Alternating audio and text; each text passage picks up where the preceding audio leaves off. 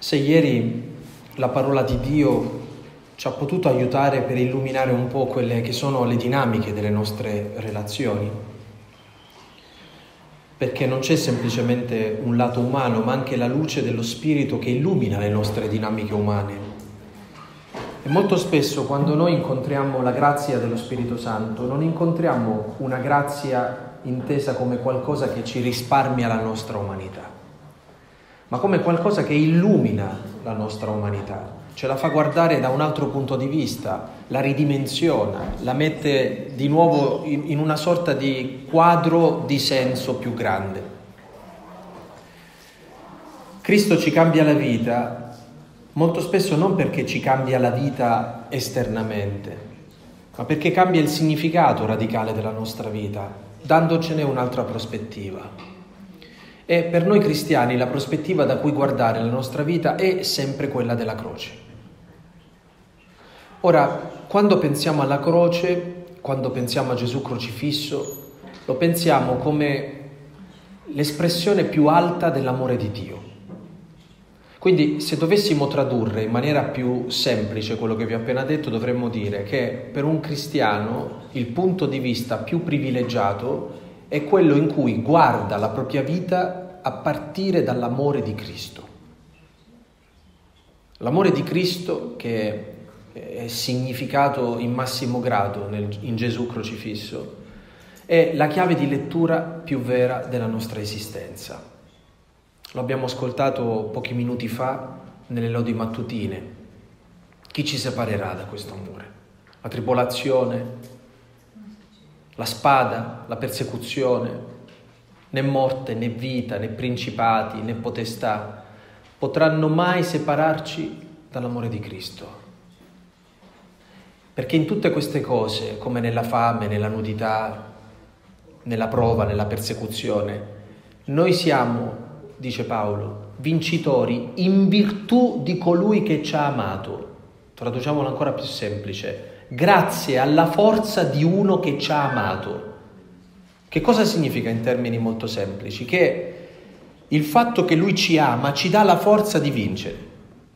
Quindi noi non abbiamo questa forza, ma se lasciamo che lui ci ami, troviamo la forza. Ecco, questo, questo è il segreto di un cristiano. Questo è il motivo per cui forse consapevolmente o inconsapevolmente, costantemente noi teniamo lo sguardo fisso sulla passione di Cristo. Perché vogliamo imprimere dentro di noi la passione di Cristo? Perché guardando questo amore il nostro cuore possa convincersi di questo amore e cominciare a vivere a partire dalla convinzione di questo amore. Ecco perché questa mattina mi piacerebbe declinare il tema della, dei nostri esercizi, il tema della nostra fraternità, la dinamica della nostra vita comunitaria, la comunione che ci unisce, il fatto che siamo fratelli e sorelle tra di noi, i legami che dicevamo rendono visibile il Vangelo, che sono la nostra vera professione di fede. Mi piacerebbe questa mattina lasciarvi qualche meditazione, qualche provocazione, a partire da, grande, da questa grande tradizione che la Chiesa ci ha lasciato, che è quella della Via Crucis. Perché? Perché la Via Crucis è appunto una via, una strada, un percorso. E durante questo percorso noi possiamo lasciarci prendere lo sguardo e l'attenzione ovviamente da quello che sta succedendo, ad esempio essere catturati dalla sofferenza di Gesù, essere impressionati da come viene trattato, dalla sua crocifissione, dalla sua morte. Ma se è vero, così come è vero, che la Via Crucis è un percorso, un cammino attraverso la sofferenza di Cristo, questo percorso in realtà è come un grande scrigno dona a ciascuno di noi degli elementi che possiamo portare nella nostra vita di ogni giorno, costantemente. Ad esempio, la Via Crucis getta una luce tremendamente bella su che cosa sia la fraternità, che cosa siano questi legami significativi. Perché il figlio di Dio venendo al mondo si fa bisognoso delle persone.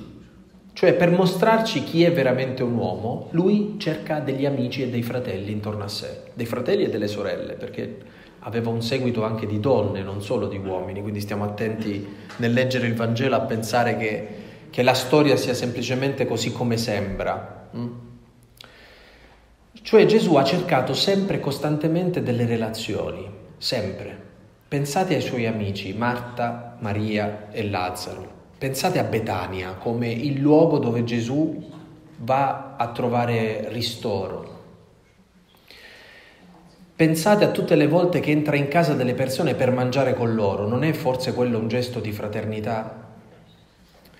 Pensate alla scelta dei suoi discepoli, eh, lo leggeremo nel Vangelo.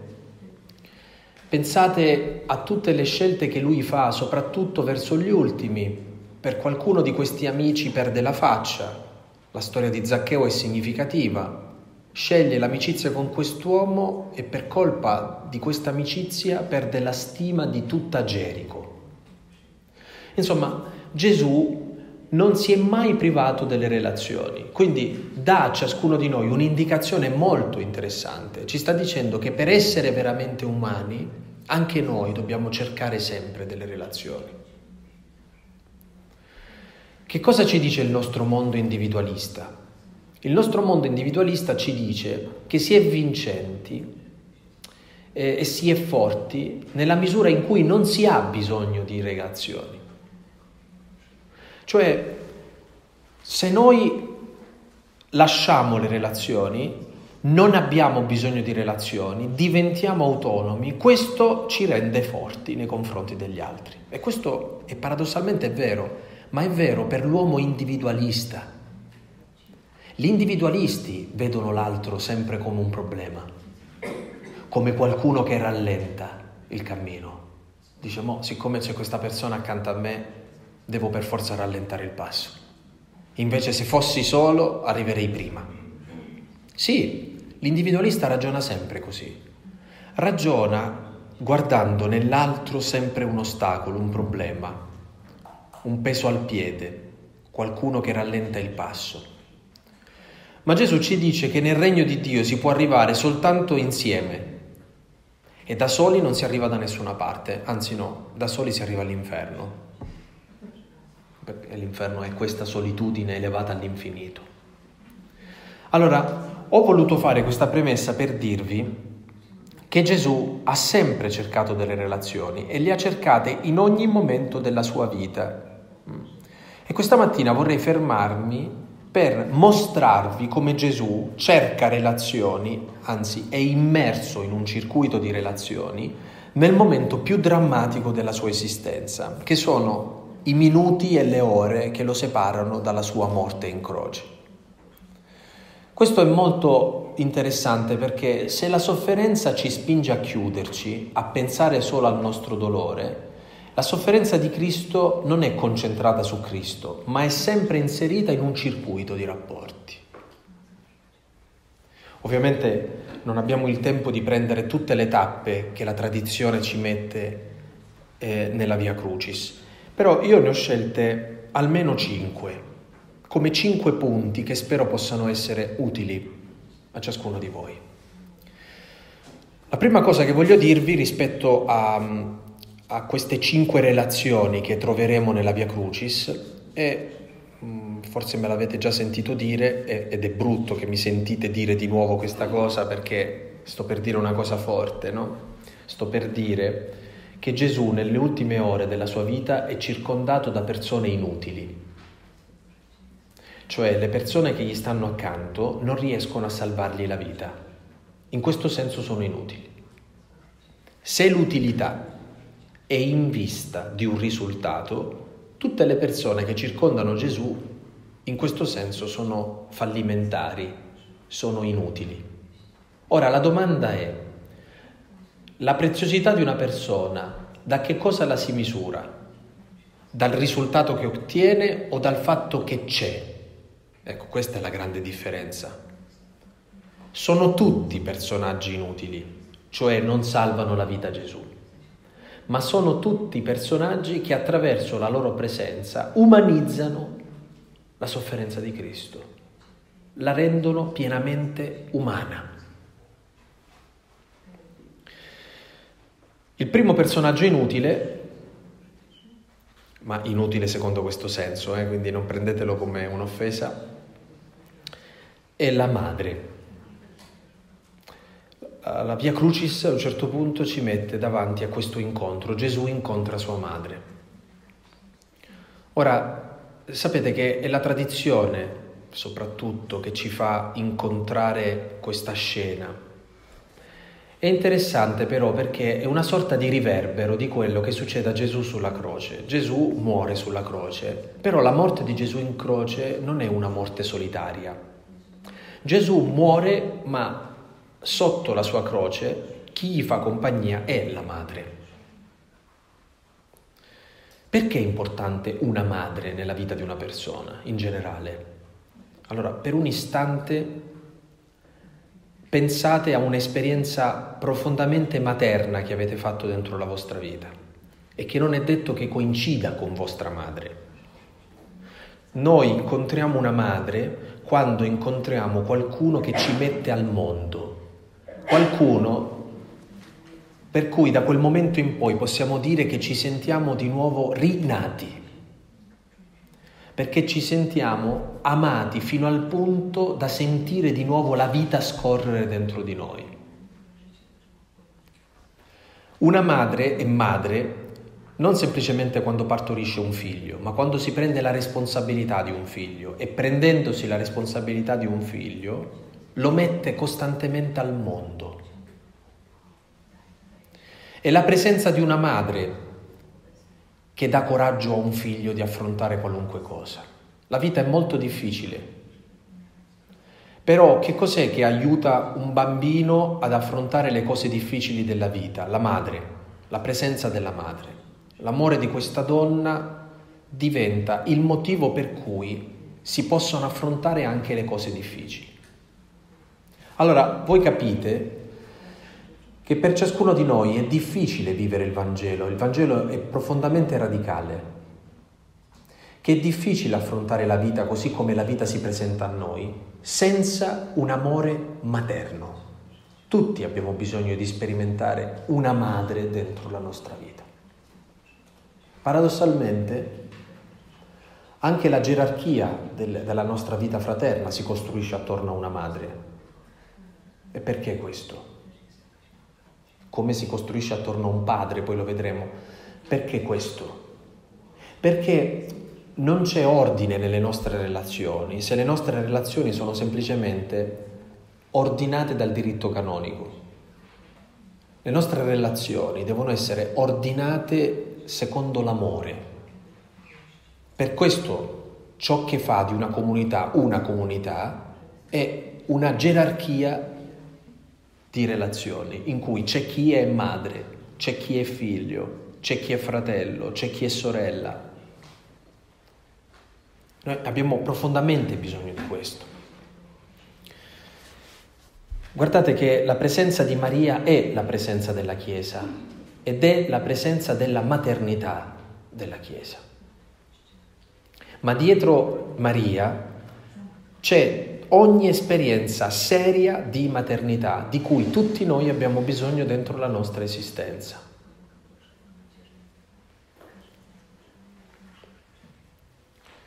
Ognuno di noi, come Cristo, per vivere qualcosa ha bisogno di incontrare una madre. E Gesù, nell'ultimo tratto di vita della sua vita, sperimenta una, una forma di fraternità profonda, di legame profondo con sua madre. C'è una scena bellissima, così come la immagina Mel Gibson in The Passion, no? questo film straordinario uscito nel 2005, molto coinvolgente, molto forte. No? E c'è una scena bellissima in cui nel raccontare le ultime ore di vita di Gesù, e quindi nel raccontare ad esempio l'incontro di Gesù con la madre durante la Via Crucis, quando Gesù cade sotto la croce e la madre lo vede cadere, gli ritorna alla mente una scena di Gesù bambino che sta giocando nell'orto mm, e scivola e si fa male. E la madre corre verso il figlio per prenderlo in braccio. Voi sapete che quando un bambino si fa male, arriva la madre e dice non è niente, o dà un bacio sulla bua, e miracolosamente le cose cambiano, no? cambia la percezione del, del dolore, della sofferenza. È molto bello che Gibson mette in paragone un bambino, Gesù bambino, e Gesù adulto, quasi a voler dire che noi possiamo avere 30 anni, 50, 100 anni. Davanti a una cosa difficile abbiamo sempre bisogno di qualcuno che ci sollevi come una madre. Tutti noi abbiamo bisogno di questo, di sperimentare maternità dentro la nostra vita. Perché se c'è una madre a soccorrerci in una cosa difficile, attenti a quello che sto per dirvi, quella cosa difficile diventa vivibile, possibile. Ecco perché il regista di The Passion mette sulla bocca di Gesù questo versetto. Quando Maria si avvicina al figlio e cerca di, quasi di sollevare il figlio, dice, ecco io faccio nuove tutte le cose. Ditemi, che cos'è questa espressione se non un'espressione di ri nascita. È un nuovo inizio, un rinnovamento. Faccio nuove tutte le cose. Ecco perché non c'è cristianesimo senza Maria. Non c'è fede cristiana senza la maternità di questa donna. Oserei dire che è incomprensibile il Vangelo senza questa donna. Questo è il motivo per cui tutti i santi hanno come punto di forza il loro attaccamento a Maria. Ora, se è vero spiritualmente parlando che ciascuno di noi ha bisogno di sperimentare questa maternità e la sperimenta perché il Signore ha dato a ciascuno di noi come madre Maria, quindi ci ha dato proprio una madre che è Maria, la domanda è che cosa è riflesso di questa maternità? Cioè ognuno di noi è, chiamato a dover esercitare maternità nei confronti degli altri, soprattutto nei momenti più difficili. E che cosa fa una madre? Innanzitutto una madre c'è, incoraggia, sostiene, conforta, ascolta, rimette in piedi, aiuta, Una madre non evita il problema, ti incoraggia ad affrontare questo problema. Ora, in una certa misura, ognuno di noi è chiamato a riconoscere di avere bisogno di una madre dentro la propria vita e di essere chiamato o chiamata ad esercitare maternità nelle proprie relazioni. Credo che sia una lezione immensa e lo è anche per me che sono sacerdote e che for- formalmente e ovviamente io sono chiamato a esercitare la paternità. Ma maternità e paternità in questo caso sono molto più grandi di maschile e femminile, capite? Cioè, in una certa misura, anche io da sacerdote devo esercitare una profonda maternità. Come anche voi, da suore, a volte dovete esercitare una profonda paternità. Perché se una madre rimette al mondo, ti dà la vita, ti sostiene, un padre ti spinge, ti, ti, ti porta fino a prendere una decisione. Questo deve fare un padre. Capite che questi due amori sono importanti dentro la nostra vita. Mi è capitato uh, settembre scorso, credo, sì, di essere a Milano in una conferenza molto bella. Mi hanno invitato i Cappuccini a un teatro di Milano. C'era tantissima gente ma adesso capirete il motivo per cui c'era tanta gente, perché il tema era la paternità di Padre Pio, mm, la paternità di San Pio da Pietrelcina. E mi è capitato proprio in quell'occasione di dire una cosa che, di cui io sono profondamente convinto. Durante l'anno della misericordia il Papa ha voluto esattamente San Pio da Pietrelcina e San Leopoldo Mandic come, come i, i, due santi mh, mm, protettori di questo anno della misericordia. Ora, entrambi sono stati apostoli della misericordia. Allora pensate a San Leopoldo, alla maternità di questo frate. Questo frate è stato profondamente una madre nell'esercitare la misericordia. Veramente? E forse il lato più paterno lo vediamo invece in Padre Pio, che a volte era molto esigente, rigido, eh, ma lo faceva sempre per suscitare nelle persone delle decisioni. Ma durante quella sera lessi un brano biografico di, di Padre Pio, mostrando come Padre Pio sapeva dosare dolcezza e tenerezza e fermezza e durezza. Cioè, con la stessa persona a volte aveva un atteggiamento di un'accoglienza tenerissima, una madre, eh?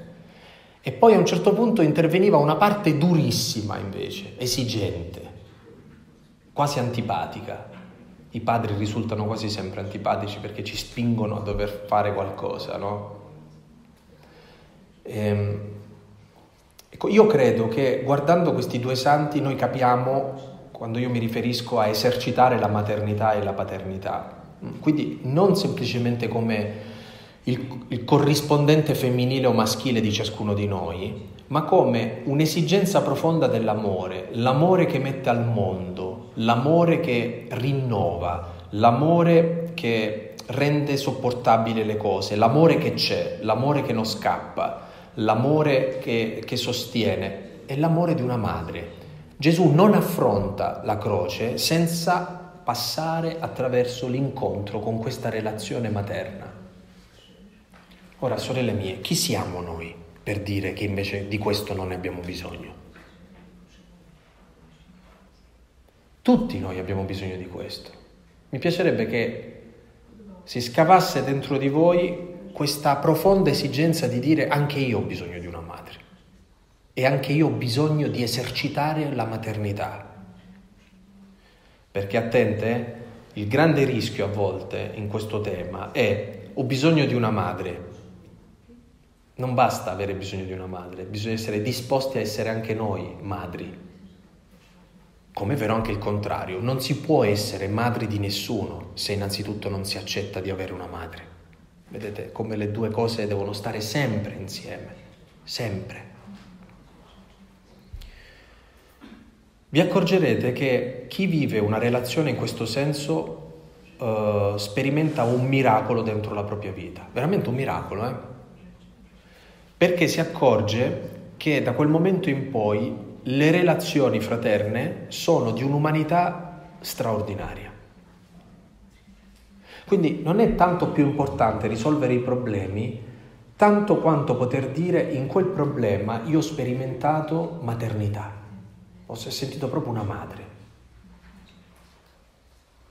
Mm.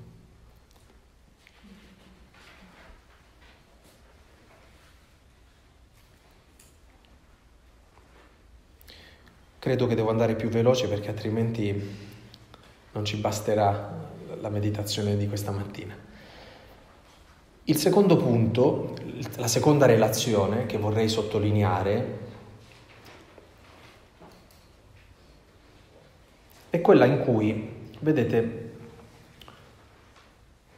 abbiamo talmente tanto riempito di devozione la Via Crucis da aver eliminato lo scandalo che a volte è presente nella Via Crucis. Un personaggio scandaloso della Via Crucis, un personaggio inutile e scandaloso, è Simone di Cirene, è il Cireneo. E lo è per un motivo molto semplice. Quando pensiamo a Simone di Cirene, noi spesso diciamo al Signore, vorremmo essere anche noi dei Cirenei, caricarci anche noi un po' della tua croce, aiutarti in questo. Um, c'è un libro bellissimo di Don Tonino Bello che si intitola Cirenei della gioia. Padre Pio si porta addosso questo appellativo di essere stato un cireneo di Cristo, cioè uno che ha aiutato Cristo a portare la croce, però attentissime a dare questo appellativo alle persone, perlomeno decidete di rivolgere la parola Cireneo o Simone di Cirene a qualcuno, magari dopo la conversione però di Simone di Cirene, perché i Vangeli concordano nel dire che obbligarono Simone di Cirene a portare la croce di Cristo. E qui si apre un grande capitolo. voler bene alle persone perché costretti a dover voler bene alle persone, costretti. Portare i pesi gli uni degli altri a volte non è un, una cosa che nasce dalla nostra libertà e dalle nostre scelte. Certe volte ci risulta davvero un peso voler bene a qualcuno. Come se ci costringe il fatto che viviamo insieme, ci costringe il fatto che, che il Vangelo ci chiede di vivere con carità, ci costringe il, il bon ton, il, la buona educazione, la testimonianza, la paura di dare scandalo. Insomma, se noi dovessimo scegliere liberamente, certamente non vorremmo bene ad alcune persone. Se dovessimo scegliere liberamente, e invece ci troviamo nella situazione in cui siamo costretti a voler bene alle persone. Ora, come può sussistere insieme la parola amore e la parola costrizione? Non è umiliante per Cristo trovare un uomo che non ha deciso di aiutarlo, ma che è costretto ad aiutarlo è umiliante, tranne il fatto in cui questa persona fa spazio in questa costrizione a una forma di conversione, cioè è costretto a portare la croce di Cristo, ma accade in lui un cambiamento, come se si accorge che in quella che poteva sembrare una disgrazia, il Signore in realtà gli ha fatto un grande favore, gli ha dato un grande privilegio. Ma chi di noi non si sentirebbe privilegiato da poter camminare spalla a spalla con il Signore. Anche qui permettetemi di usare l'immagine che Gibson, Mel Gibson dà no? quando compare questo personaggio che è Simone di Cirene nella scena della Via Crucis. Ecco, per portare la croce Simone di Cirene abbraccia la spalla di Gesù. È come se si incrociassero le loro braccia e diventano un'unica spalla. E quindi la croce si poggia sull'unione di queste due spalle. È un privilegio immenso, cioè se il Signore mi dicesse mi dai la tua spalla, dico Signore subito, anche se io sono piccolo, mingherlino, no? ma ti, ti vorrei aiutare anche io, no? Ecco, se il Signore ci facesse questo tipo di, di, di richiesta, sono certo che ciascuno di noi gli direbbe di sì. Ma sapete che cosa ci sta insegnando questa scena della Via Crucis? Che costantemente il Signore ci dà questo privilegio. Tutte le volte che siamo chiamati ad amare qualcuno che non vogliamo amare, noi siamo nelle, messi nelle condizioni di Simone di Cirene. Siamo messi in una condizione di privilegio. Ora ve l'ho detto all'inizio, eh, prima che aprissi la pagina su questo personaggio. È scandaloso questo personaggio, come è scandaloso quello che vi sto dicendo. Perché se dovessimo passare dalla teoria alla pratica, voi dovete cancellare il nome di Simone di Cirene e mettere il nome delle persone a cui fate molto fatica a voler bene. Vediamo se funziona ancora questo sillogismo che vi ho appena spiegato. Voler bene a questa persona è un privilegio. Eh. Se metti quel nome non mi sembra tanto un privilegio, ma rimane una grande disgrazia. Ho voluto appositamente prendere questo personaggio per dirvi che ci sono dei momenti in cui noi facciamo molta fatica nell'amore. Sono i momenti in cui dobbiamo esercitare l'amore alla maniera di Simone di Cirene. Fare un bel respiro e metterci ad accogliere sulle nostre spalle quello che non abbiamo scelto, ma che c'è. A sentirci molto in intimità con il Signore, che si è lasciato soccorrere da un uomo che non voleva soccorrerlo, che ha, che ha avuto bisogno di una costrizione per aiutarlo. Quindi non vi sentite umiliate se a volte fate fatica nell'amore, se a volte vi sentite costrette nell'amore. In quel momento, se c'è un personaggio solidale con voi, è Simone di Cirene. Pensate che in quel momento dovete santificarvi così come si è santificato il Cireneo, accogliendo di portare quel peso senza capirne fino in fondo il significato ve lo ripeto, accettare di portare quel peso senza capirne fino in fondo il significato. Ora, noi possiamo soltanto lavorare di fantasia e dire, metterci dalla parte di questo personaggio e cercare di capire come questo personaggio si è vissuto, no? Questo momento. Non lo sappiamo. Sappiamo però che il Vangelo ci dice che era padre di Alessandro e Rufo. Per citarli significa che Alessandro e Rufo a un certo punto erano diventate persone note dove? Nella comunità cristiana. Quindi questi tali Alessandro e Rufo, cristiani, sono figli di un uomo che ha, accompagnato Cristo contro voglia. Ora, non lo so se il Cireneo si è convertito, ma i suoi figli certamente sì, cioè quell'amore ha portato frutto nella sua vita e nella sua famiglia. Questo è il mistero di amare anche quando non si capisce fino in fondo perché dovremmo amare. Amare quando sentiamo la sensazione della costrizione. Dovremmo sapere che Dio sta operando in quell'amore in maniera misteriosa e che verranno fuori figli da quell'amore, cioè che quell'amore nostro è un amore fecondo, porta frutto. Noi non sappiamo né dove né come, ma è sicuro che porta frutto.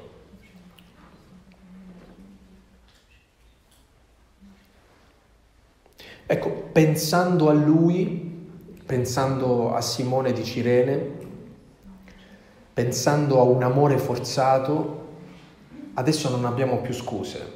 Il Vangelo ci ha appena insegnato che possiamo santificarci anche con quello che non ci va, che possiamo santificarci anche con una cosa che sentiamo come costrizione.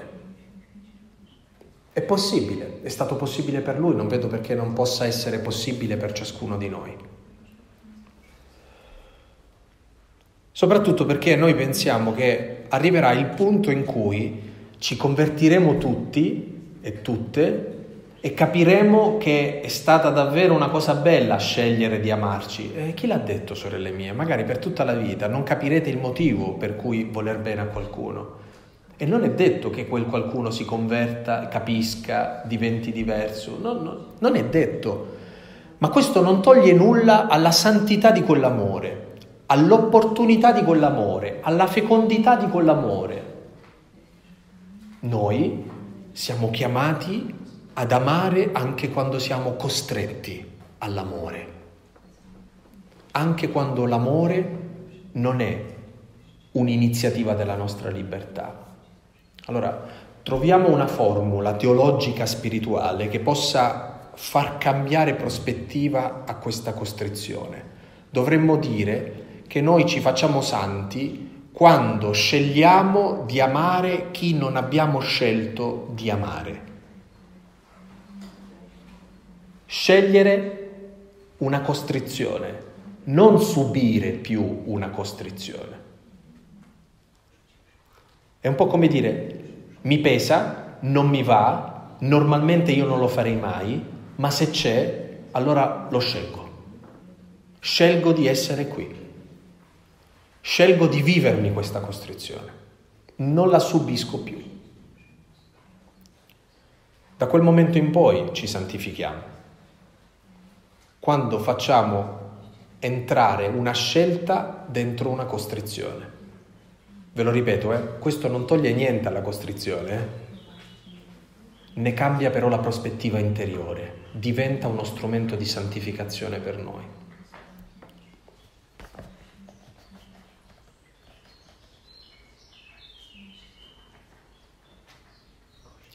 Che cosa significa questo? Che dovremmo sopportare tutto? Attente, non ho detto questo. Ho detto che noi dovremmo amare sempre, non sopportare tutto. Amare sempre come possiamo, come riusciamo, come è giusto che sia, facendo discernimento, ma amando sempre.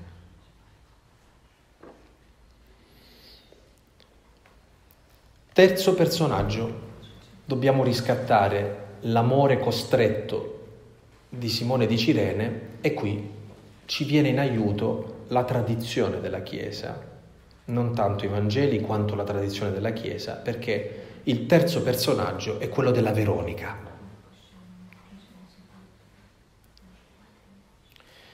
Se il Cireneo è l'amore forzato, la Veronica è l'amore scelto.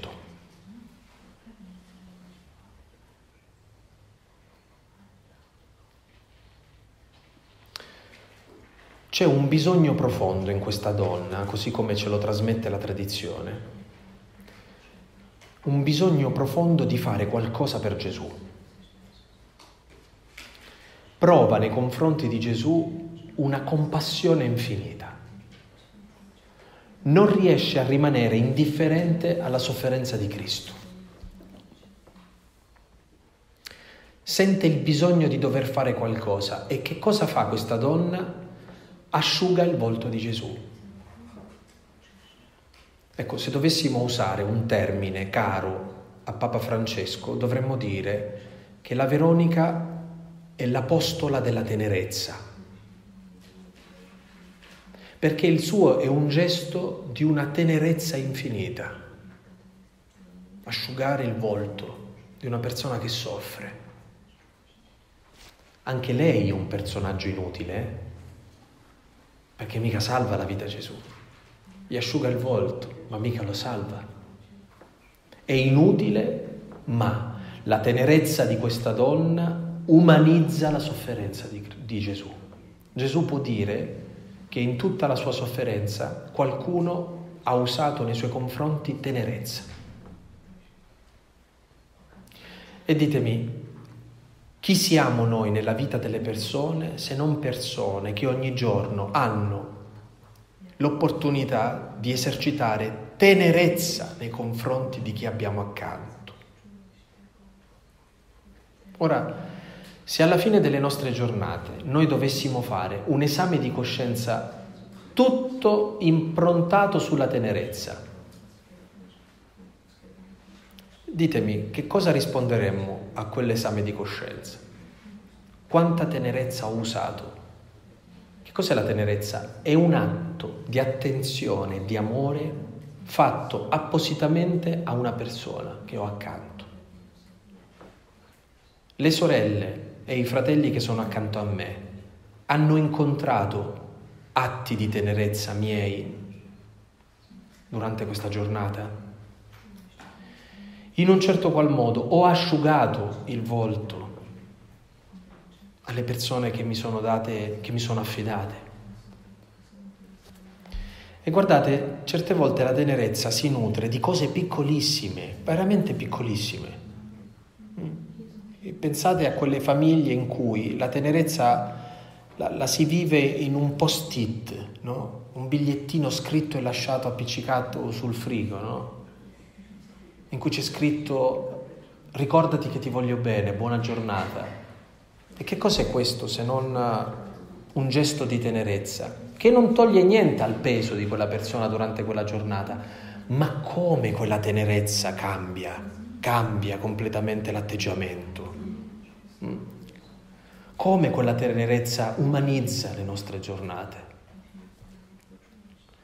Ora, certe volte quando pensiamo all'amore delle persone accanto a noi, pensiamo sempre a un amore eroico. Vi è mai capitato di dire a qualcuno darei la vita per te?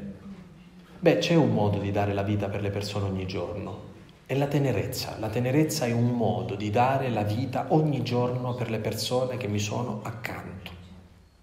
Costellare, riempire la vita delle persone che abbiamo intorno di tenerezza. Atti di attenzione, atti di amore, che sono di una discrezione immensa. Eh? Guardate che questa donna è così discreta che nemmeno i Vangeli la registrano. Però la tradizione ce la riporta. E che questa donna, in mezzo a tutto quel frastuono, beh, chi è avvezzo alla Terra Santa sa di che cosa sto parlando, no? Ancora tuttora i pellegrini che, eh, ovviamente per una strada che è diversa da quella che ha fatto Gesù, ma che la tradizione ci fa percorrere per fare memoria del, della Via Crucis, basta passare attraverso quelle strade per accorgerci del caos che c'è lì, no? Eh, non è che sono tutti fermi in attesa che passiamo mentre stiamo pregando, ti adoriamo Cristo e ti benediciamo perché con la tua Santa Croce hai redento il mondo. Mentre stai facendo questo ti sta sfrecciando uno che ti dice ah bibi, eh, così spostati qualcuno ti sta vendendo qualcos'altro, qualcuno così, qualcuno ti sale addosso, un altro gruppo ti prega sopra e poi arriva questo, è un caos infinito. Come ci si fa ad accorgere di un gesto così piccolo in mezzo al caos? Beh, io vi posso dire questo, che la tenerezza a volte è una goccia in un oceano, però quella goccia fa la differenza. Quella goccia fa la differenza. Se le nostre giornate tornassero ad essere piene di tenerezza nei confronti dei fratelli e delle sorelle che abbiamo intorno, quante tensioni, quante preoccupazioni, quante ansie sarebbero risolte, semplicemente per un gesto di attenzione, un gesto di tenerezza.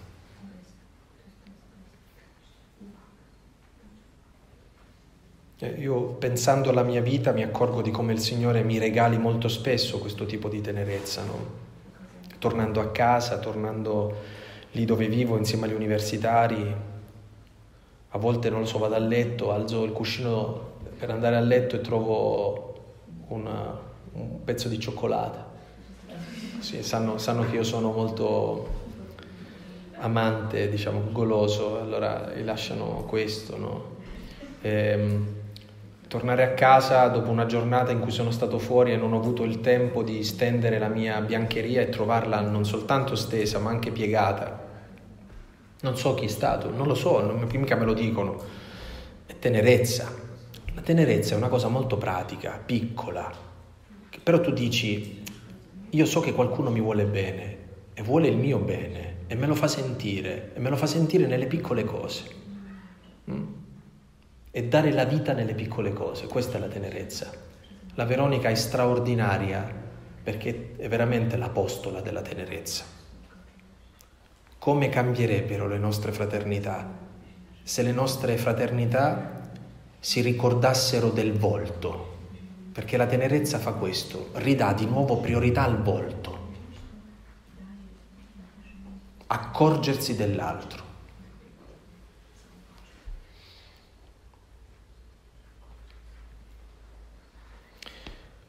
Quarto personaggio, quarta relazione che può gettare luce sulle dinamiche della nostra, della nostra vita fraterna. L'incontro di Gesù con le donne. Queste donne piangono vedendo Gesù. Gesù usa delle parole che sembrano dure, ma in realtà sono parole profetiche Donne, figlie di Gerusalemme, non piangete su di me, ma su voi e sui vostri figli, perché se hanno trattato così il legno verde, che ne sarà del legno secco? Sembra come se Gesù non apprezzi la compassione di queste donne, ma in realtà la accoglie tantissimo, accoglie moltissimo questo gruppo di donne che realizzano quella pagina del Vangelo in cui viene detto questo. Ridi con chi ride e piangi con chi piange. Cioè una relazione davvero alla pari quando le cose che fanno gioire le persone che sono accanto a noi diventano la nostra gioia e le cose che fanno soffrire le persone accanto a noi diventano la nostra sofferenza. Ora, il meglio che a volte succede a noi è che alle persone accanto a noi non gliene importa nulla, né della gioia né del dolore. Il peggio, care sorelle, è esattamente la perversione di questa pagina del Vangelo, cioè vedere persone che gioiscono della nostra sofferenza e che invece muoiono di mortificazione davanti alla nostra gioia. Qui sono meccanismi molto, molto umani che ci portiamo dentro eh? e che a volte esulano anche il nostro libero arbitrio, cioè non è colpa nostra. Eh, quando scatta la gelosia, l'invidia, a volte questa tentazione della gelosia e dell'invidia o del rancore nei confronti di qualcuno è più grande dei nostri ragionamenti, ci precede, è una cosa che sentiamo come un pugno nello stomaco. Ma in che cosa dobbiamo fare la differenza? Nel capire che noi non siamo quello che proviamo, siamo le nostre scelte e che quindi il peccato di gelosia e di invidia avviene non quando tu senti gelosia e invidia, ma quando tu assecondi la gelosia e l'invidia. Quando tu assecondi quel gusto macabro di soffrire per la gioia degli altri o di gioire per la sofferenza degli altri.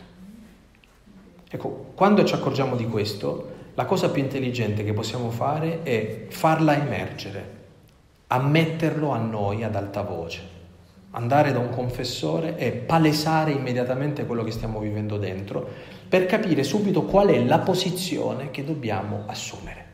Perché che cosa succede se noi non ci facciamo aiutare in questo? Che faremo di tutto per rovinare la gioia delle persone. E faremo di tutto eh, per umiliare le persone nella loro sofferenza. E questa è una cosa terribile, questa cosa lascia delle ferite profondissime nella fraternità. Attente perché nessuno di noi è immune da questo. Allora, queste donne si trovano dal lato giusto perché piangono della sofferenza di Cristo, non sono lì a gioire della sofferenza di Cristo. Però non basta la semplice compassione, il semplice condividere la vita degli altri. Dobbiamo chiedere al Signore di guarire tutto quello che non ci fa vivere in sintonia con la gioia e con il dolore degli altri.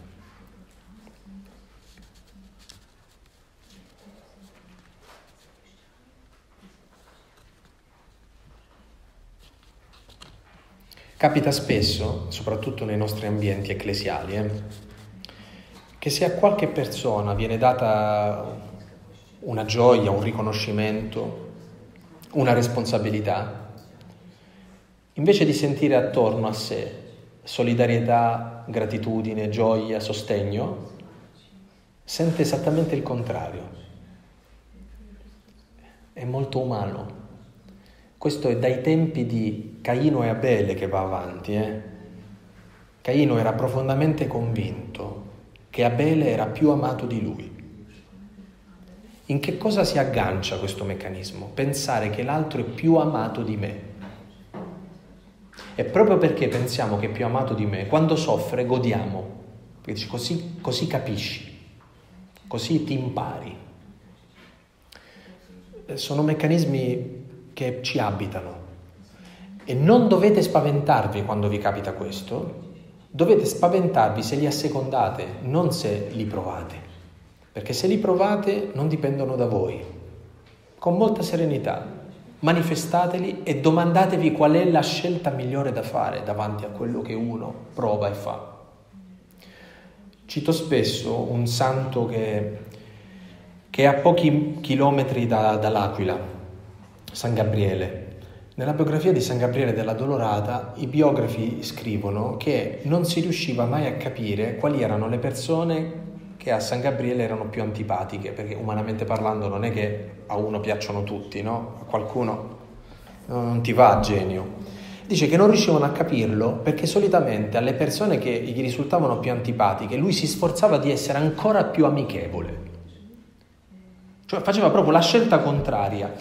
Ora immaginate che di pancia ti viene di, a una persona di tirargli una sedia e però invece di scelta tu gli sorridi e l'abbracci. Come percepite voi questa cosa? Come se state fingendo? Come se siete ipocriti? Perché dice ma io non sento questo e sto facendo questo sforzandomi. Attenti perché questa è una trappola del demonio, pensare di essere ipocriti perché scegliamo il bene quando la pancia ci dice il male. No? E imporre la nostra libertà sulla nostra pancia e imporre la nostra libertà su quello che noi proviamo. Non siamo ipocriti, stiamo esercitando la libertà dei figli di Dio. I figli di Dio possono far questo. che mentre il demonio li prende per la pancia e li tira verso il basso, loro dicono no, esattamente il contrario faccio io adesso.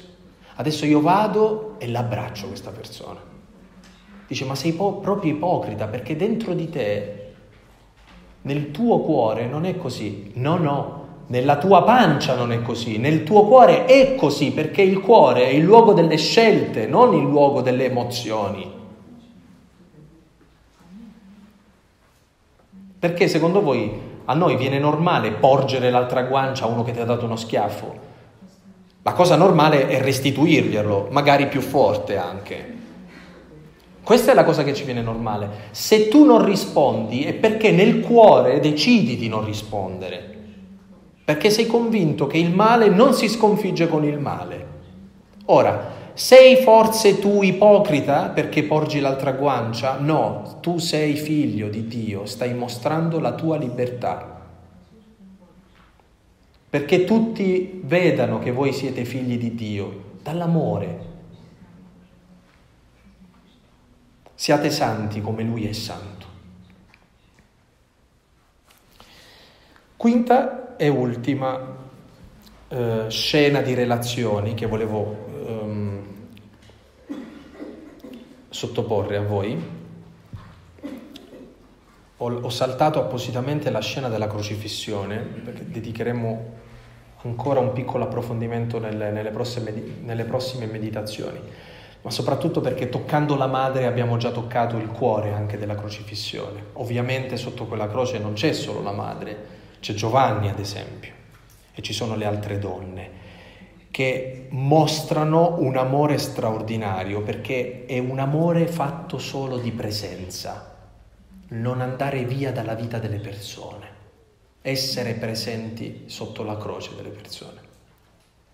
Ma voglio andare all'ultima scena, che è la scena della deposizione di Gesù. Qui emergono le ultime relazioni della Via Crucis. Attenti, eh, perché Gesù è già morto, non c'è più lui, è morto ed è realmente morto Gesù. Ecco, da morto Gesù ancora una volta non si priva delle relazioni, persino da morto sta dentro delle relazioni. E guardate, è come, come a dire che c'è un legame che ci unisce, che ci tiene in fraternità, persino da morti. E chi sono i personaggi che riempiono di relazione anche la morte di Cristo? Giuseppe d'Arimatea e Nicodemo. Che bello, no? Che cosa fanno questi due personaggi? Si compromettono se stessi innanzitutto perché si espongono e vanno a chiedere il corpo di Gesù. Lo vanno a prendere, lo depongono dalla croce e lo poggiano nel sepolcro esercitano una tenerezza, un amore, una compassione, una cura nei confronti di Cristo quando Cristo è ormai morto. Sapete che cosa ci spalanca questo tipo di relazione? Ricordatevi che voi non siete sorelle tra di voi soltanto perché siete vive. Il legame che vi unisce vi unisce anche alle vostre sorelle che non ci sono più. Pregare per queste persone non è forse esercitare ancora una volta fraternità per loro? Non è ancora dire Signore, prendiamo noi in carico queste persone, facciamo noi ancora qualcosa per loro. La preghiera per i nostri cari defunti, per le persone che amiamo, per le persone che abbiamo deciso di amare anche vocazionalmente parlando, è ancora un esercizio di relazione e di amore e per dirvi, care sorelle, che l'amore non è solo per i vivi, ma anche per quelli che non sono più vivi, che è amore per i defunti.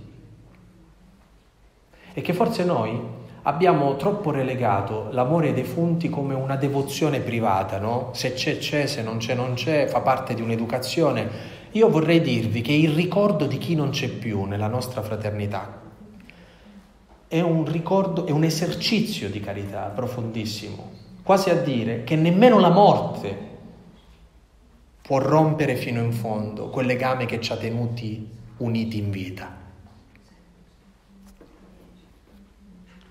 La teologia chiama questo legame comunione dei santi. Nicodemo e Giuseppe d'Arimatea sono i primi ad esercitare una tenerezza nei confronti anche della morte. Gesù morto. Fanno qualcosa per Gesù che ormai è morto. Non dimenticate mai questo. Non dimenticate mai che niente può separarvi da chi non cammina più fisicamente accanto a voi. Soprattutto perché così come voi esercitate carità nei confronti di queste sorelle, di questi fratelli, queste sorelle e questi fratelli hanno il potere di esercitare carità nei vostri confronti. Che cosa saremmo noi se loro non pregassero per noi? Che cosa saremmo noi? Uno si sente sostenuto da questo. Sa che chi ama, ama sempre e che nemmeno la morte può toglierci l'amore. Possiamo amare sempre, possiamo amare in tutte le circostanze, possiamo amare anche con le circostanze avverse, ecco che la Via Crucis ci dice che possiamo amare anche davanti alla morte. Allora, questa mattina ho voluto lasciarvi queste cinque scene come cinque tappe di meditazione che spero abbiano portato luce nei legami della vita fraterna. La madre, Maria, il Cireneo, la Veronica, le donne, Giuseppe d'Arimatea e Nicodemo. Ecco, queste cinque scene, con i cinque temi che ho toccato, ecco, li consegno alla vostra meditazione di questa mattina, per ciascuna di queste scene domandatevi quale decisione dovete prendere. Questo è molto importante, che non basta stare davanti a una verità che la parola ci rivela. Qual è la decisione che vogliamo prendere davanti a quella scena? Che cosa della nostra vita dobbiamo cambiare, decidere o fare perché altrimenti è come se ci teniamo l'emozione, noi diciamo, ah, che bello questo. Sì, se è bello, decidi qualcosa davanti a questa cosa, se è bello. Cosa? Ma questo è un problema vostro, non più mio. Buona preghiera.